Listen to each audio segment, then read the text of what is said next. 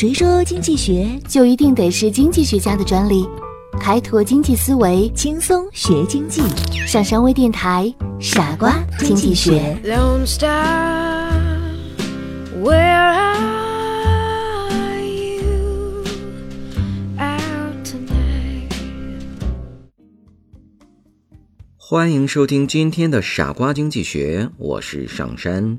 今天聊一聊配套效应。法国人丹尼·狄德罗是18世纪欧洲启蒙运动的代表人物之一。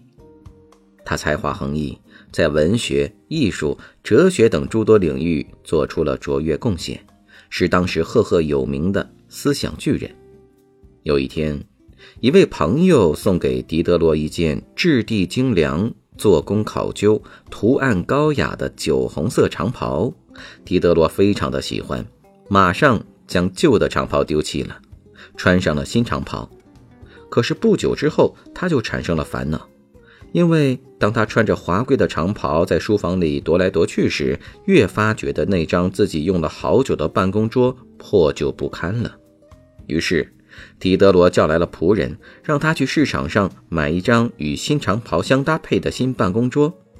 而当办公桌买来之后，狄德罗又马上发现了新的问题。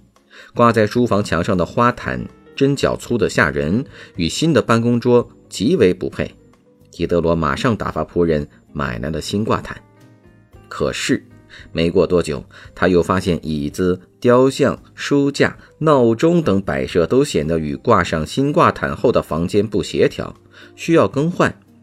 慢慢的，旧物件挨个的都更新完了，狄德罗得到了一个神气十足的书房。这时，这位哲人突然发现自己居然被一件长袍胁迫了，更换了那么多他原本无意更换的东西。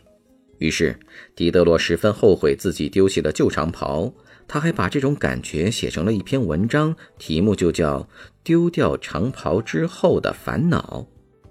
整整过了两百年之后，一九九八年，美国人格兰特·麦克莱肯读了这篇文章，感慨颇多。他认为这个案例具有典型意义，集中揭示了消费品之间的协调统一的文化现象，并借用狄德罗的名义，将这一类现象概括为狄德罗效应，也称为配套效应。在人们的观念里，高雅的长袍是富贵的象征，应该与高档的家具、华贵的地毯、豪华的住宅相配套，否则就会使主人感到很不舒服。这种配套效应在事物的联系中，为整个事物的发展提供了动因，从而促进了周围事物的变化发展和更新。狄德罗效应在生活中可谓屡见不鲜。在服饰消费中，人们会重视帽子、围巾、上衣、裤子、袜子、鞋子、首饰、手表等物品之间的色彩、款式上的相互搭配。而在装修时，人们也会注意家具、灯、厨房、地板、电器、艺术品和整体风格之间的和谐统一，而这些都是为了实现配套，达到一种和谐。生产厂家和商场可谓最善于利用这种配套效应了。配套效应的核心，并不在于那件新长袍的风格样式，而在于它所象征的一种生活方式。后面的一切。都是为了这种生活方式的完整构成，所以厂家和商家往往会想方设法利用这一效应来推销自己的商品。他们会告诉你这些商品是如何与你的气质相配，如何符合你的档次等。总之一句话，他们都是你不能不拥有的狄德罗商品。很多人都有这种经历。在外出购物时，明明只想买一样东西，结果却买回了一大堆。比方说，出门时只想买一件衬衫，买下衬衫之后又觉得裤子不配套，于是又去买了一条新裤子。然后呢，可想而知，又换了一双新皮鞋。回到家发现，原本只想花几十块钱，最后呢却花了好几百。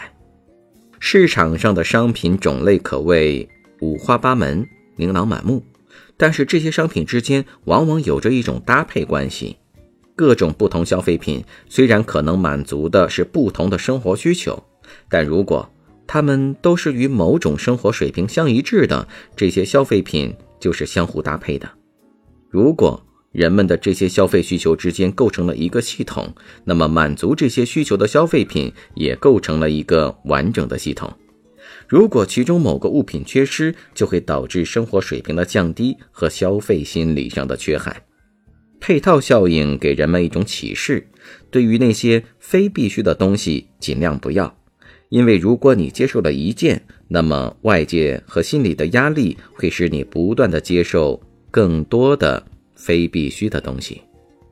以上就是本期的节目，感谢收听，我们下期再见。哦，对了，别忘了关注我们的公众账号“上山之声”，拜拜。